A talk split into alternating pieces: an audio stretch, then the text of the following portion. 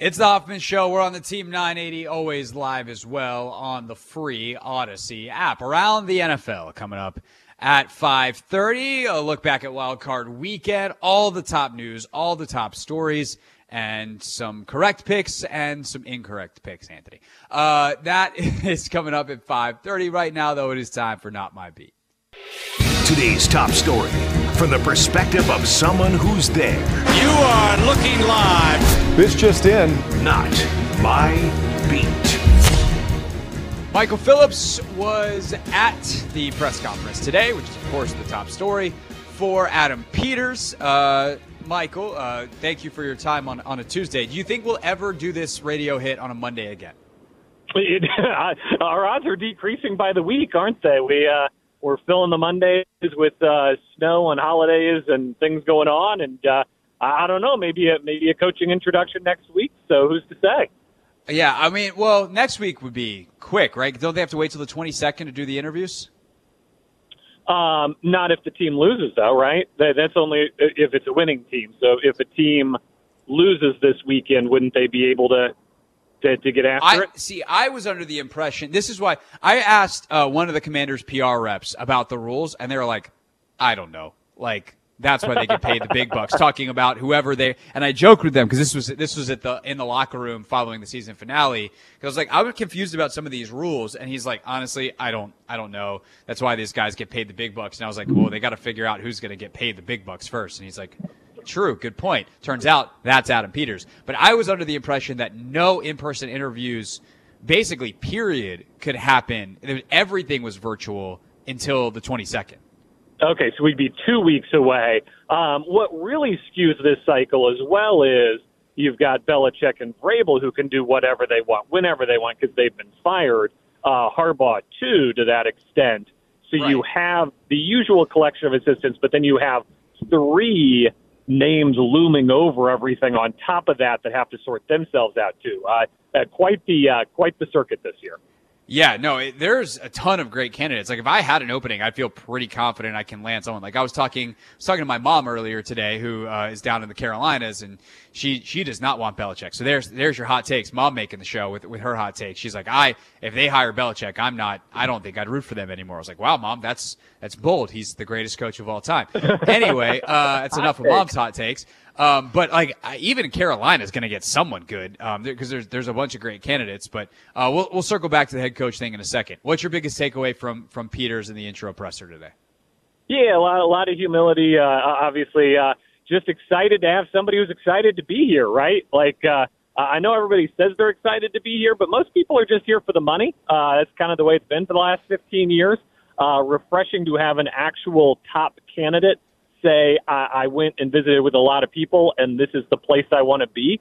Uh, that that feels new and refreshing and excellent, and uh, I think is something for this team to really, uh, you know, latch onto, and for this fan base to be proud of. That this is once again a desirable job.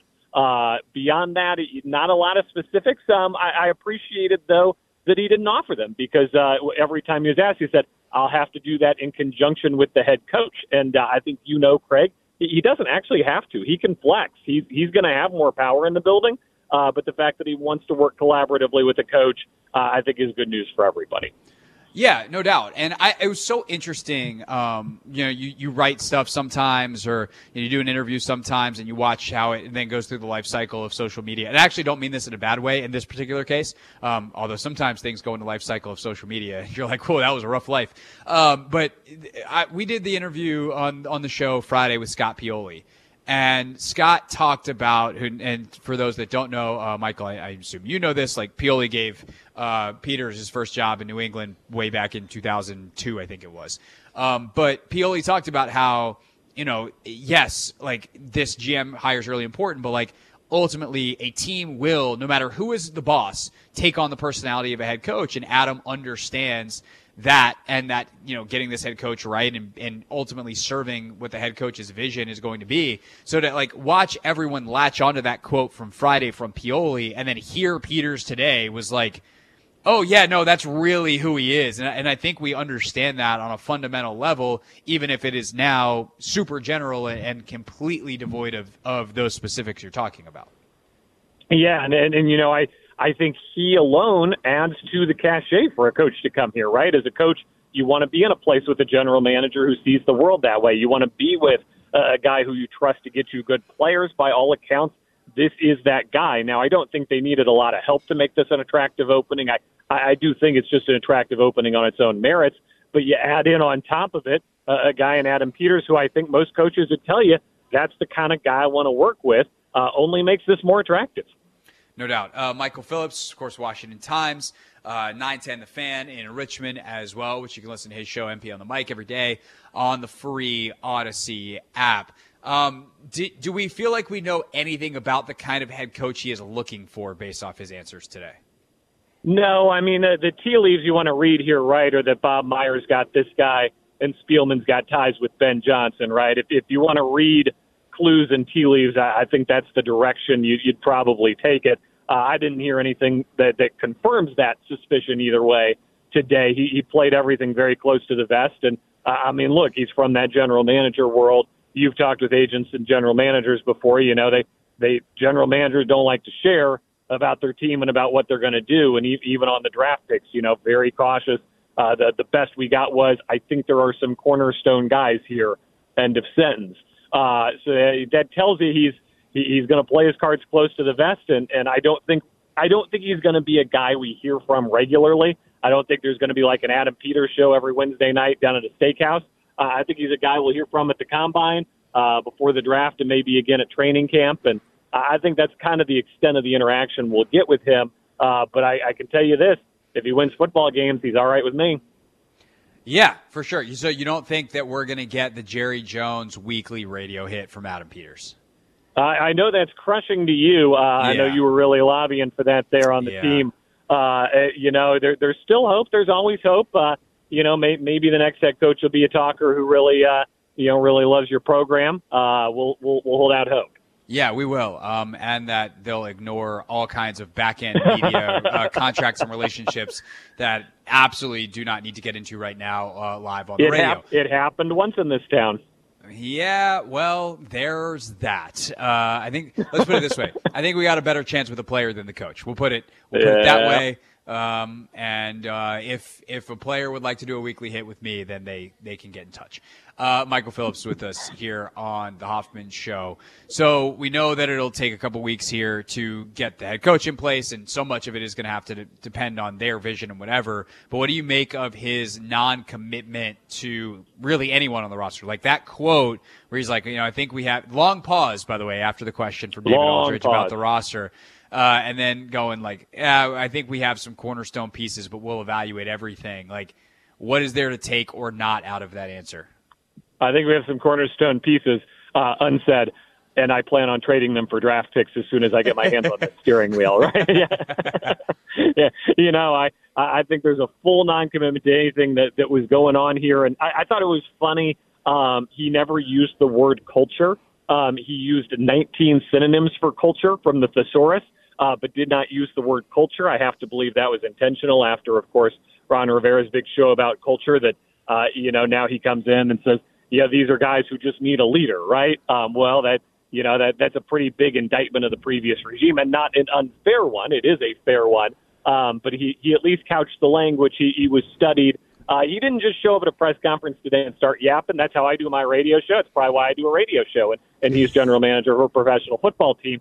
He, he, he had a studied, uh, measured approach to everything he said. He was not caught off guard by anything. Uh, you say he, he greeted several members of the media as he went down. Uh, Nicki Jhabvala, uh, she said, like, I, I haven't interacted with him, you know, in, in eight years since we were in Denver together. Um, so you could tell he had done his homework, knew who would be there, knew what he wanted to say, communicated it. Uh, that those little bits of professionalism uh, are maybe not the most fun for sports talk radio, but are a ton of fun for people who want to decide what football team to play on or what football team to coach. Uh, so I, I think everything he did today only increases how people will view him internally, uh, even if maybe externally he's not going to be a superstar. Were you on his prep sheet? Did you get a personal interaction? I did not, but we've also never interacted before. Uh, I've only yeah. ever covered I've only ever covered this team, and uh, he has no overlaps here. So uh, have to wait for the Raheem Morris or uh, Bobby Slowik presser to to get my shout out. Yeah, no, that's that's a good point. Um, you said several. I think we we all heard the one with Nicki. I just wasn't sure if there was more off air and if he had you know done gone full like oh, I got to memorize the names. You know, oh, doing flashcards. Uh, no, Ben got one, um, and you know Ben does does uh, does a lot of work with the agents and all that at, at the Athletic. Ben Standig. Yeah. Um, I we know who like, Ben is. um, I feel like one other person got one. Uh, I'll I'll have to come back to that. Yeah, no. Um, he does. I always I always kind of chuckle when David asks a question because I just want to be like David. You're in the Hall of Fame. I know it's a different sport, but everyone knows who you are. You're David Aldridge. I'm da- I'm David Aldridge, uh, and I'd like to ask you a question. Yeah, yeah, go for it, buddy. You're yeah. famous. Right, um, exactly. We all used to watch you on TNT. Um, can anyway. I can I derail us with my 60 second David Aldridge story? Uh, absolutely. we're, we're we're at Hattie B's uh, in uh, in Nashville uh, having having hot chicken before the yes. Titans game there, and uh, the the waiter comes over and goes, "Man, you're David Aldridge. What are you doing here?" And he said, "Well, I'm I'm here for the game. The you know the Redskins are here tomorrow." He goes, "No, the, the NBA team's down in Memphis. You're in the wrong city."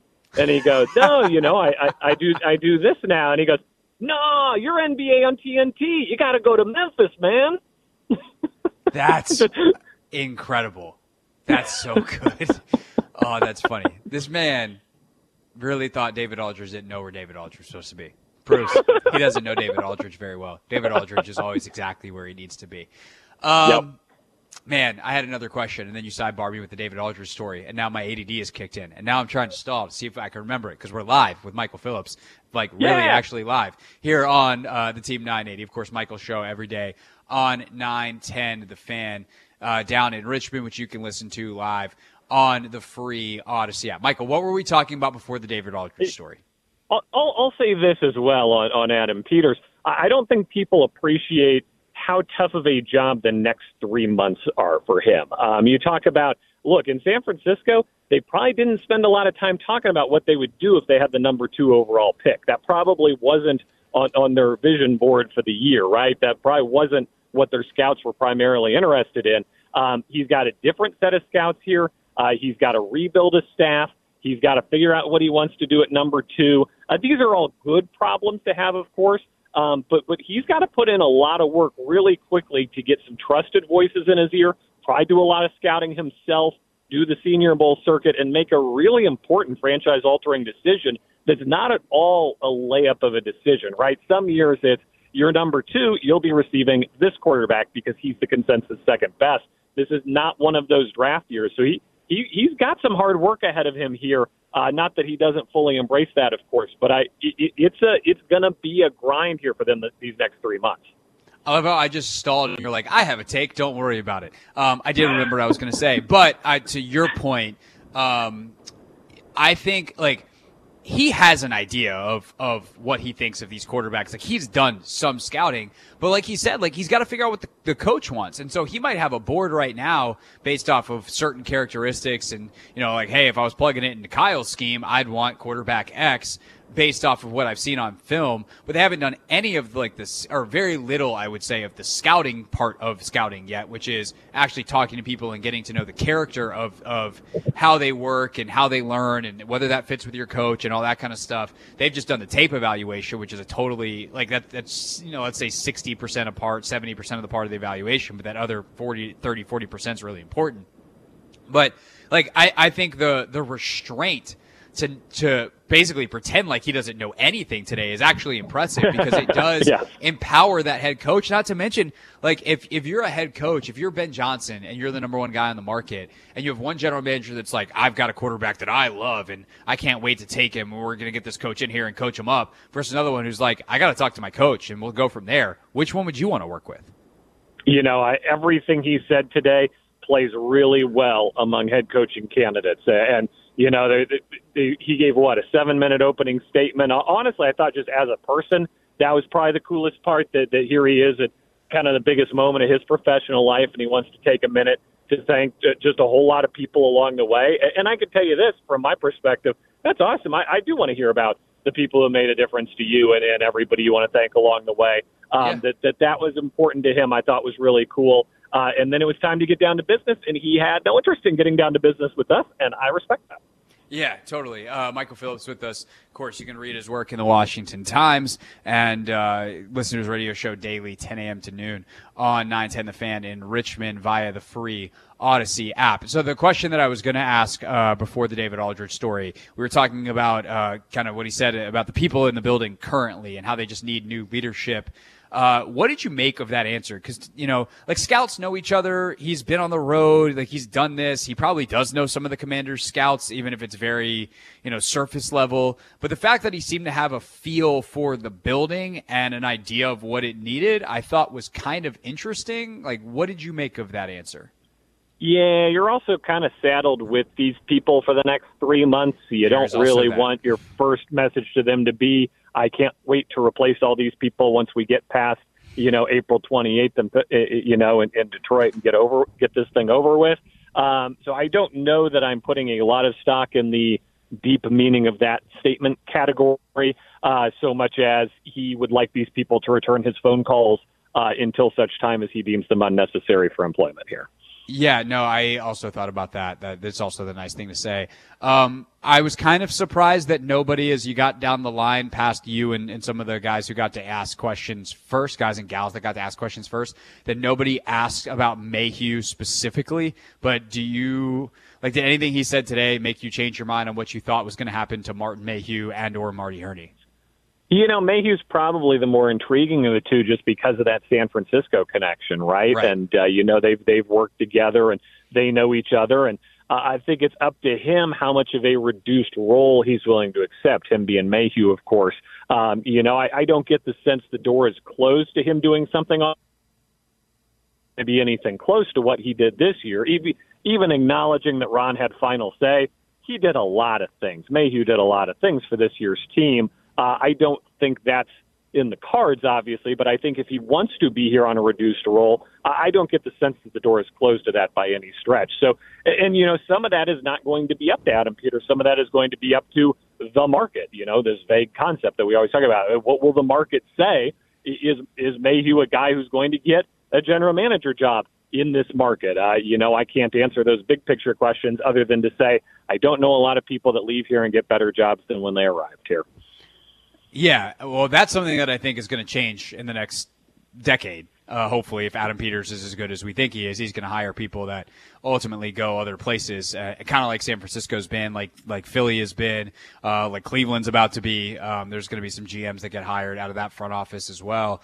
Um, so that'll be that'll definitely be an interesting thing to watch. But I agree with you. Like I don't think that him saying that means like, oh, actually, Mark Mayhew's staying now. Uh, that that was what we went on said there. Like I I tend to lean more into the these are people that are going to work. Like there's a lot of people, Mayhew and Hurney not included, that are going to work here because you can't really replace them now because that's how scout the scouting world works, uh, and it goes draft to draft, not season to season, and uh, you don't want to fire them at a press conference. the NFL calendar is so weird, right? You got the coach carousel now, but the season's not over yet. The season will end, but you won't have the scouting carousel. That's in April and May. It, it, you know, it's the the weirdest business that uh, somehow seems to continue working and gaining in popularity by the minute. Should we bookmark a June segment? I don't know. Maybe we can tape it before your show and we'll air it on both. That way, the Richmond folks and the DC folks both get it. Um, but the joint, a joint segment, Michael, remaking the NFL calendar for like lo- middle of that is- July. That is the perfect June segment. I was workshopping a change to the wild card calendar. Um, I loved having having two games on Martin Luther King Day. I thought that was a nice addition. But I, I, I did think I would move the Saturday 425 game to Sunday at one. I think you need the Sunday triple header. I'm not I'm not ready for two games on Saturday yet. Uh, I want the triple header Sunday instead. So we, we can make this a comprehensive event. Okay, so yeah, we can we can go through the entire NFL calendar and uh, for much less than the owners are paying Roger Goodell, uh, fix it.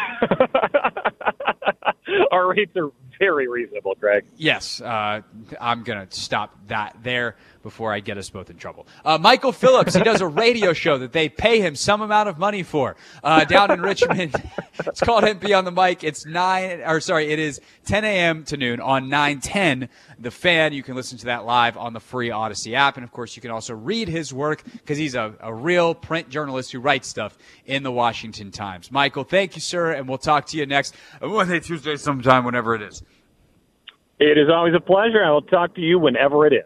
Yeah, next week, as they say in the business. All right, thank you, sir. That is Michael Phillips here on the Hoffman Show uh, on the guest line. We'll take your calls on the Ace Law listener line a little bit later. Uh, just after six o'clock, we will do our pick six, and then we'll take your calls on the back end of that. So if you missed Adam Peters' presser, the six most interesting sound bites from it are coming at six o'clock. But next, we will go around the NFL, take a look at all of the games, all the big stories, so much to talk about from Super Wild Card Weekend. Next on the Team 980.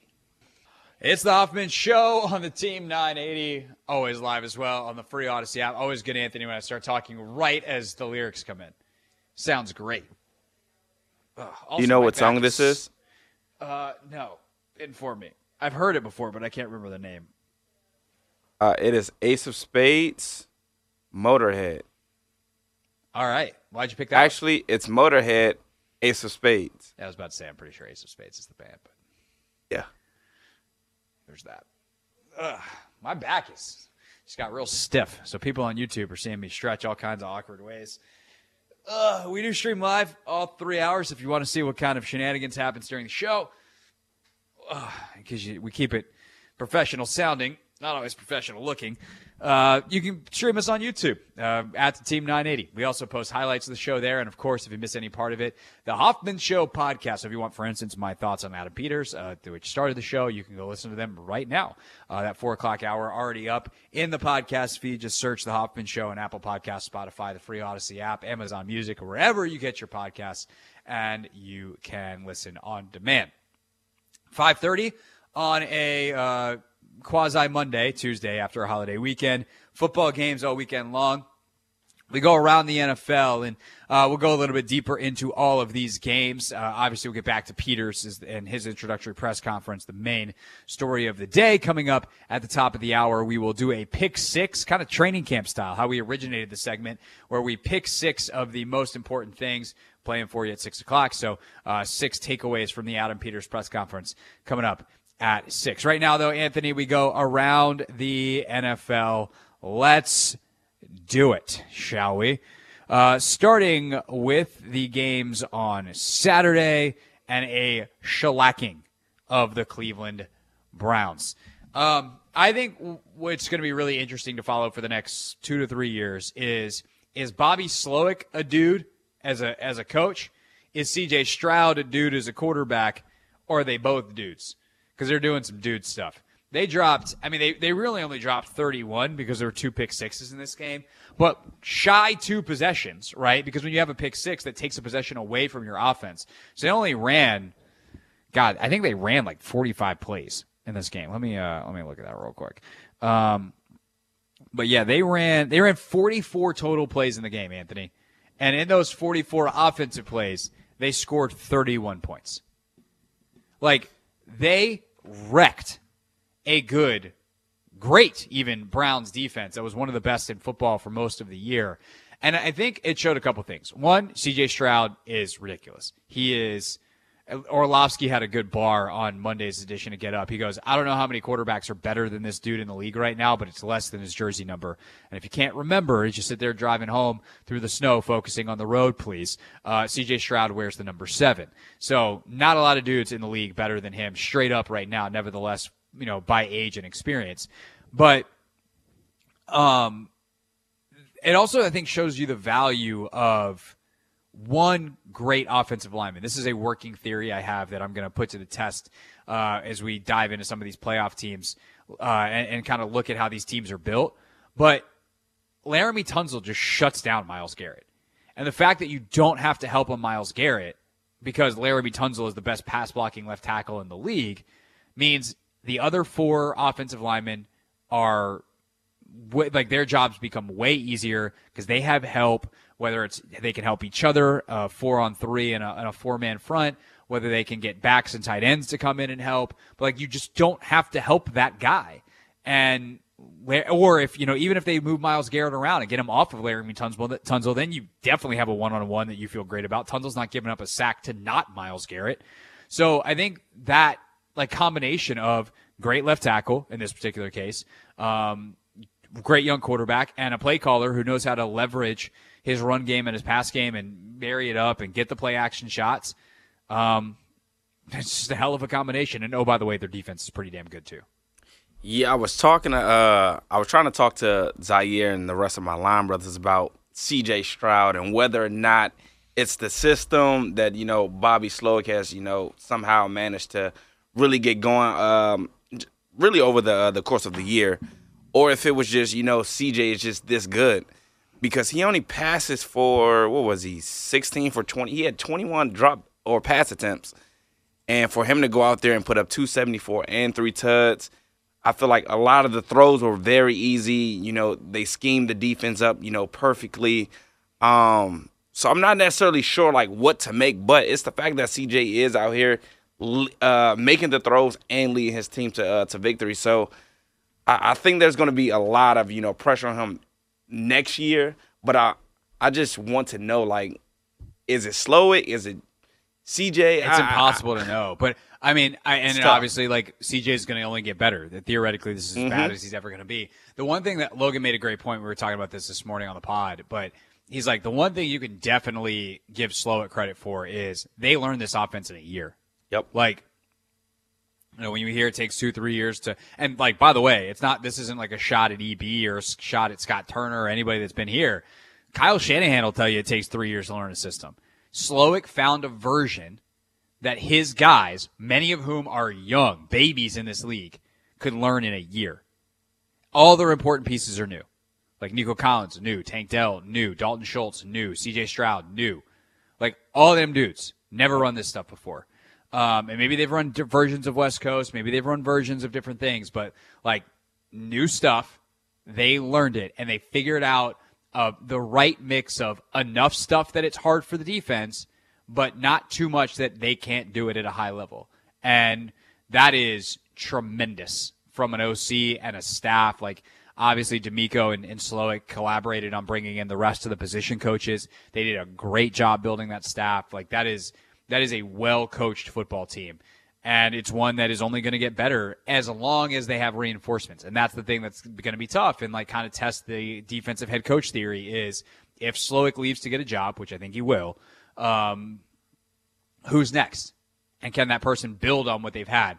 The one thing that I I would definitely think DeMeco does that I just don't understand when coaches do. Like if you're if you have a head coach or if you have an offensive coordinator and you're a defensive head coach and your OC leaves because he's been successful, why would you bring in a coach with a different system? Why would you replace you know, a West Coast guy from the Shanahan tree with anything but a West Coast guy from the Shanahan tree. Yeah. I want a, I want a guy who speaks the same language. I want a guy who thinks the same way. Like, go find someone, the best person to to continue have the continuity on what you had.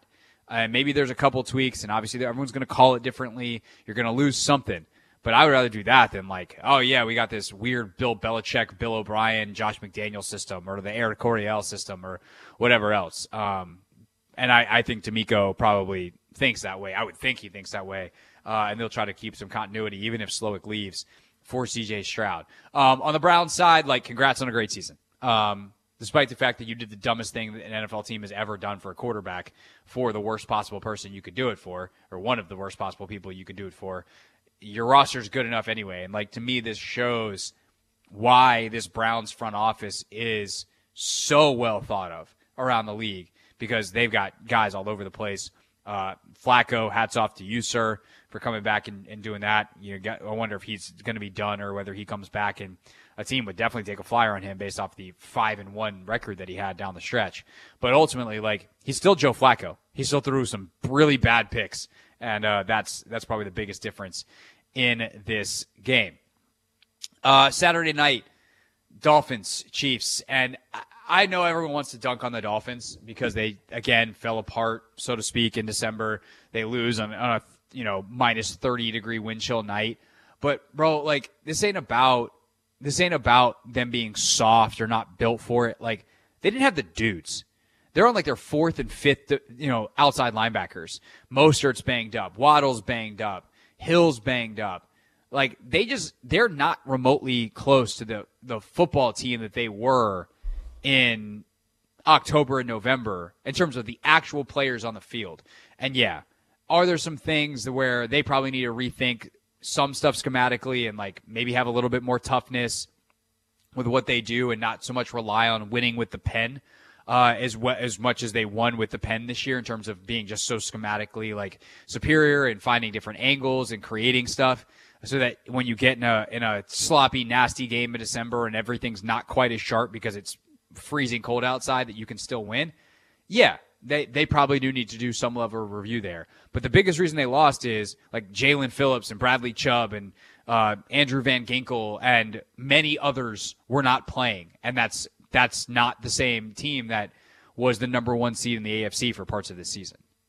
Yeah, I, I I hear you on the defensive side of the ball, but they still had their offensive guys out there, and I know everybody's banged up. You know, Waddle, he's playing through injury. Um, Mostert, Achane, they're all playing through injury.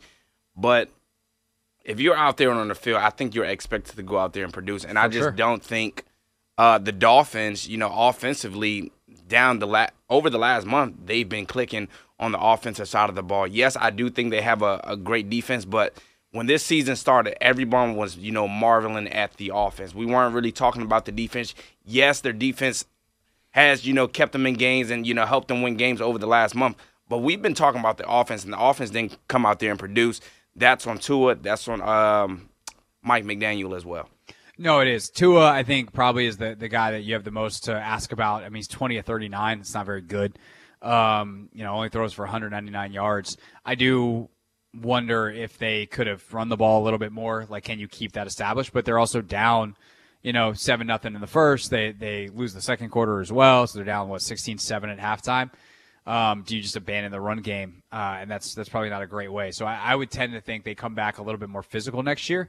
Um, and I think McDaniels is smart enough and has seen it work in San Francisco that he'll do that. But it also goes to show you like the value of home games for them. Like that's a team built on speed, and they had their chance against Buffalo and other chances in the final weeks of the season to get one more win and, and win the AFC East and be at home last weekend. They didn't. They lost, and as a result, uh, they're gonna they had to go to Kansas City, who, by the way, was really good. There and that defense is also like let's not let's not get it twisted. Man. their defense is nasty in KC, and all of a sudden, guys starting to catch the ball a little bit. Like Travis Kelce had a, had a couple of drops, but like Rashee Rice, eight catches, one thirty. That dude's sick. And if those, you know, Skyy Moore, um, you know, Rashee Rice, like they've invested, you know, Moore didn't play. I don't think. I'm pretty sure he's out. Um, didn't have a target. Um, but like they have these guys that they've invested in, right? And if they ever turn out, and Rice is a rookie, so I think he's probably going to turn out. But you get a second round like receiver, like that's a really good football player. And so all of a sudden they figure out how to use some of these guys. Playoff Pat does playoff Pat stuff. He has two big carries in the game, uh, and and that's that's how the, the Chiefs are, are going to win.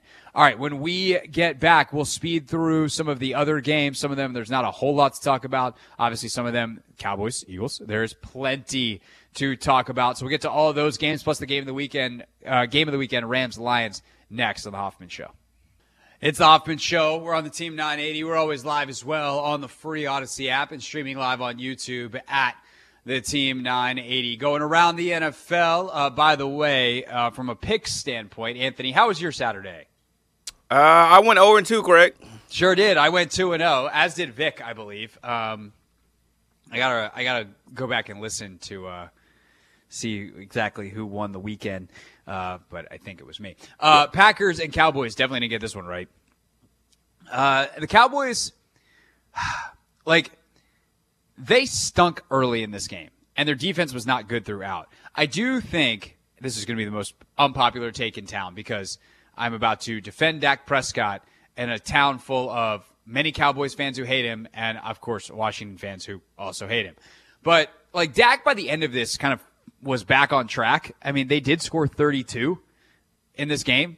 despite being shut out and being pretty terrible early, he has two huge mistakes. Those are, I don't want to say indefensible, but like they really mattered. But he did throw for 403 yards and three touchdowns. He never stopped fighting.